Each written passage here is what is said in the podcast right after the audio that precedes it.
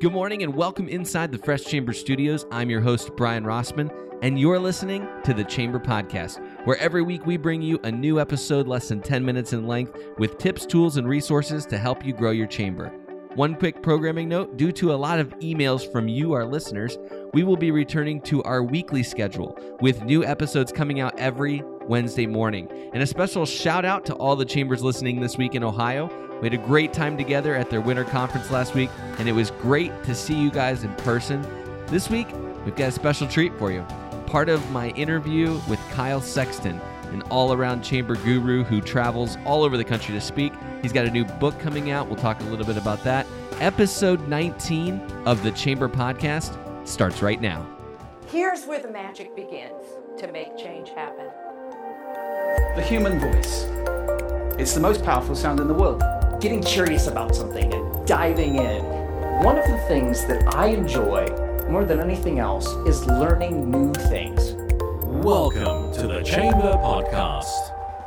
Good morning, Kyle. Welcome to the show. If you had 30 seconds to tell someone what you do for a living, what would you say? I tell them I'm a marketing strategist who also is a speaker and author. I specialize in B2B membership development organizations uh, who are most often nonprofits. And then I'd have 15 seconds to spare, right? You would. I'm quite impressed. well, thanks again for being with us this morning. First question is How do you think chambers have changed in the last 15 years? 15 years ago, chambers were uh, serving a, a, business clientele that was really just kind of uh, waking up to technology. And now so many of those businesses are specialists in this area or they are their own media outlet.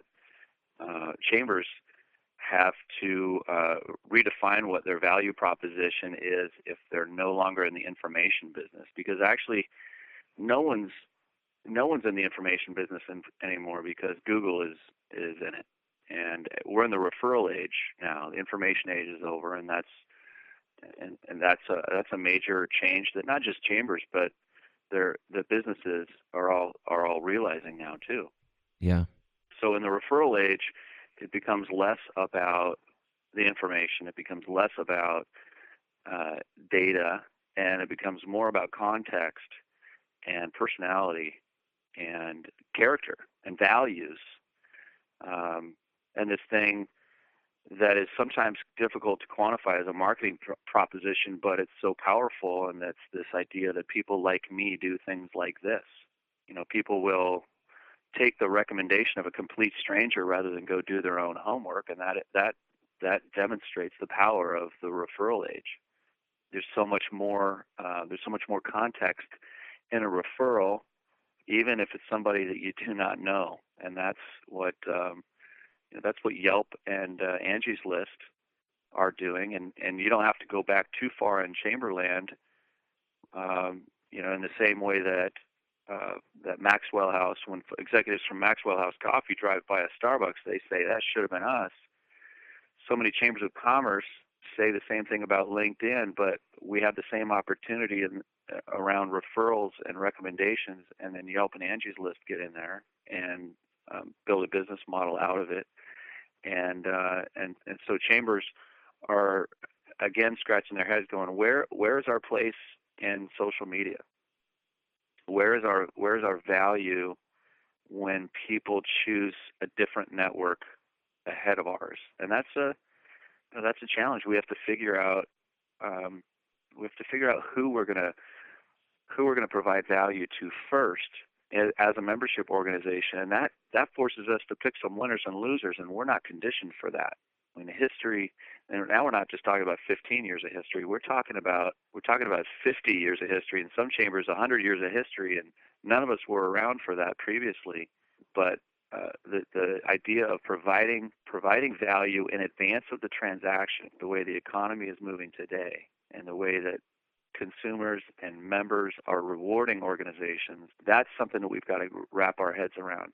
That is the value of, of social media, and, and we just need to pick who is our high value lifetime member. So, how do we do that? You know, really, in order to do that, we need to stop thinking as chambers of commerce and start thinking more like a media outlet because media has a way of picking winners and losers in a story, and uh, and until we do that, we're not going to pre- pre- present a very compelling story to anybody.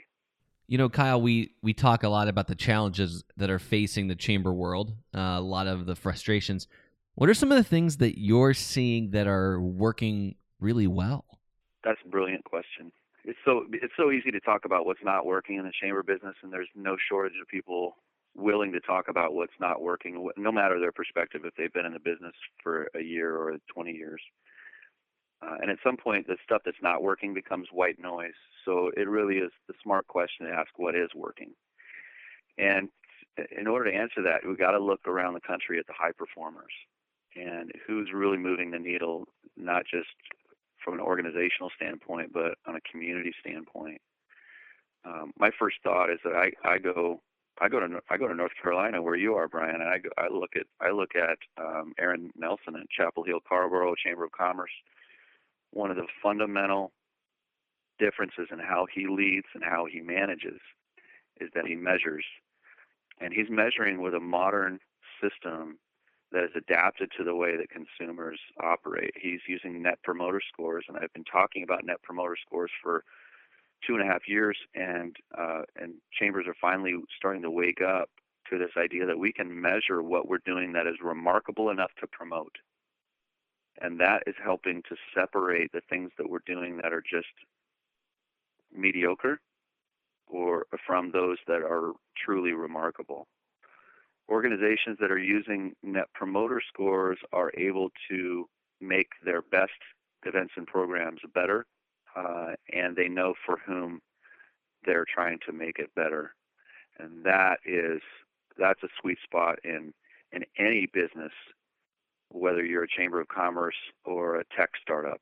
Knowing that you're getting better at what you're doing and having a, a way to quantify that to your stakeholders is invaluable. Otherwise, we look like we're just putting butts in seats and say, well, we we hit our we hit 90% capacity of all of our seats again this year, and we and we didn't lose money. Okay, well that's one way to measure, but I'm most interested in organizations that are separating between loyalty and satisfaction, because if we can figure out, and and that's what Net Promoter Score does, if we can figure out how to separate our our value from in these categories of, of okay, we're good here, we're we're competent in these areas versus uh, our where are we remarkable. Now we get closer to the conversation about what's our unique selling proposition, what really is our is our sweet spot, and and maybe your value for the one event or program that you want that run that really rocks it isn't so much about the event or the program as much as it is about who it attracts because some people just want to be seen in the room with those people. And when you when you figure that out and you've got a way to measure it, quantify it, uh, then you've got a way to communicate it and make it even better and leverage it into something else and turn it into something that's um, that is a brand even even beyond the, the brand of your your organization. We'll pick up our conversation with Kyle next week for part two. Kyle has a new book coming out called Follow You Anywhere. You can check it out at his website, kylesexton.com, and we'll be jumping into that topic next week when we pick up our interview with Kyle. Thanks for tuning in this week. We'll have a special announcement coming next week on the show, so stay tuned for that. If you're behind on listening to the show, we've got each of our first 18 episodes available on our website at chamberpodcast.com. So check them out, and we'll see you right back here next week on the Chamber Podcast.